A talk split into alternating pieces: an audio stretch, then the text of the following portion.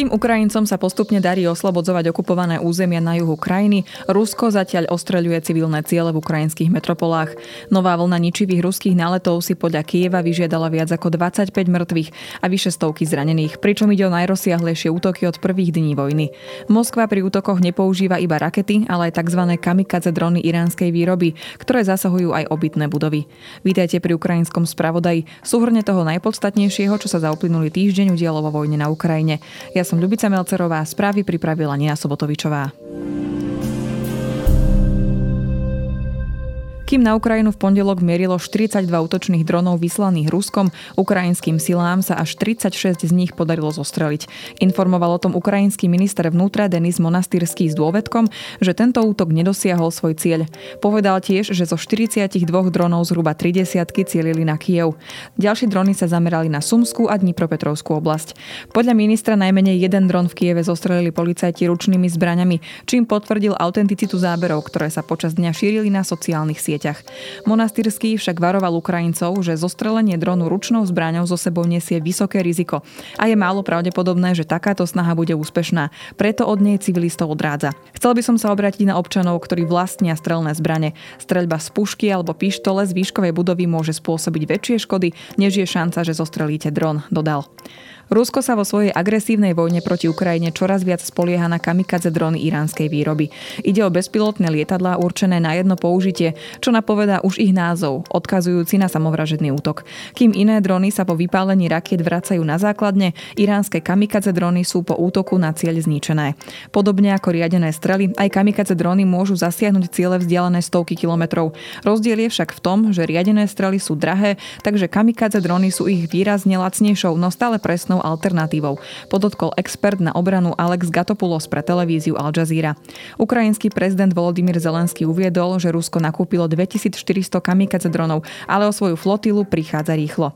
Iránsky predstavitelia sa snažia poprieť, že by Teherán Rusku drony dodával. Všetky dostupné informácie však svedčia o opaku. Iránsky režim, ktorý aktuálne čelí mohutným protestom, môže podľa reportérov denníka Telegraph čakať výmenou za vojenskú podporu od Rúska recipročnú pomoc v prípade, že protesty Iráncov prerastú do revolúcie. Analytik z King's College London Samir Puri je presvedčený, že nasadenie kamikadze dronov na Ukrajine nijak zásadne vývoj konfliktu nezmení. Jeden kus tejto vojenskej techniky podľa neho stojí približne 20 tisíc dolárov a to je vlastne celkom dosť, keď si vezmete, že ide o zbraň na jedno použitie, dodal. V regiónoch, ktoré si chcel s inscenovanými referendami privlastniť Kremeľ, pokračuje úspešná ukrajinská protiofenzíva. Ukrajinskí obrancovia už oslobodili viac než 600 mestečiek a obcí, pričom desiatky z nich ležia v Chersonskej oblasti. Viacerí vojenskí analytici sú teraz presvedčení, že je iba otázkou dní, kedy sa ruskí obrancovia dostanú priamo do Chersonu. Rusko už ohlásilo plánovaný presun civilistov z Chersonskej oblasti. Ruské a kolaborantské úrady oficiálne vyhlasujú, že ide o evakuáciu, čím podľa analytikov priznáva uznávajú, že majú obavy z ukrajinskej protiofenzívy. Neevakujete ľudí z oblasti, ktorú ste nedávno anektovali, ak ste si istí, že si ju dokážete udržať. Zdôraznil Philips O'Brien, profesor strategických štúdií na univerzite v škótskom St. Andrews. Myslím si, že to môžeme chápať ako znamenie, že okupanti sa veľmi obávajú a nie sú si istí, či sa im podarí udržať západný breh Dnepra, dodal. Americký inštitút pre štúdium vojny zároveň varuje, že Moskva môže na Ukrajine vykonávať aj etnické čistky a nahrádzať násilne vysídlené ukrajinské obyvateľstvo Rusmi. Aj podľa vyjadrení ukrajinských predstaviteľov Rusko na juhu Ukrajiny neorganizuje evakuáciu, ale nútenú deportáciu miestnych obyvateľov. Po ruskej anexii Krymu v roku 2014 pomáhala s výcvikom ukrajinských vojakov aj americká armáda. Vďaka tomu bola Ukrajina podľa odborníkov oveľa lepšie pripravená čeliť tohto ročnej ruskej agresii. Aj Európska únia v posledných rokoch opakovane hovorila o podobnej možnosti, ale členské štáty sa na výcviku Ukrajincov dohodli až v pondelok, takže takmer 8 mesiacov od vpádu ruských vojsk na Ukrajinu. Členské štáty schválili vytvorenie výcvikovej misie pre približne 15 tisíc ukrajinských vojakov. Ministri zahraničných vecí členských štátov sa tiež taktiež dohodli na uvoľnení ďalších 500 miliónov eur z obranného fondu EÚ na zbrane pre Kiev. Unijní vojenskí experti by mali cvičiť ukrajinských vojakov najmä na základni v Poľsku a menšia časť v Nemecku. Misia by mala začať fungovať už v novembri. Ukrajinci majú vďaka nej získať najmä zručnosť pri ovládaní zbraňových systémov, ktoré Kievu dodáva Európska únia. Očakáva sa, že misia potrvá dva roky a bude stať viac ako 100 miliónov eur, ktoré poskytne obranný fond EÚ.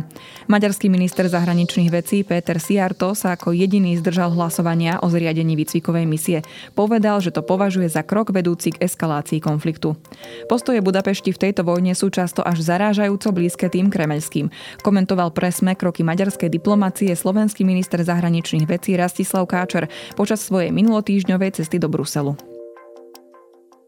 Putin zatiaľ neplánuje ukončiť mobilizáciu ruských mužov do vojny na Ukrajine, avšak niektoré časti Ruska už tento proces ukončili. Hovorca Kremľa Dmitri Peskov informoval, že zatiaľ neexistuje prezidentský dekret, ktorý by mobilizáciu ukončil. Tieto vyhlásenia prichádzajú v čase, keď sa množia správy o bezútešných podmienkach, v akých ruskí odvedenci čakajú na nasadenie na front. V mnohých prípadoch spia oblečení na dláške, nedostávajú jedlo a na front ich posielajú bez výcviku. Tí, ktorí majú možnosť spať vo výcvikovom stredisku aspoň na matraci sa on delia s plošticami. Tak situáciu opisujú manželky a príbuzné brancov, ktoré sú s odvedenými mužmi v kontakte. Mnohí ruskí bránci si navyše musia výstroj na front nakupovať za vlastné peniaze, prípadne im na helmu, nepriestrelnú vestu a ďalšie ochranné prvky prispieva rodina. Ceny výstroja pritom na ruských stránkach skokovo rastú. Iba nepriestrelná vesta dnes stojí 650 eur, čo je v porovnaní s aprílom trojnásobok. Rúske úrady už navyše priznávajú prvých zabitých brancov. Na dnes je to z ukrajinského spravodaja všetko. Počujeme sa opäť o týždeň.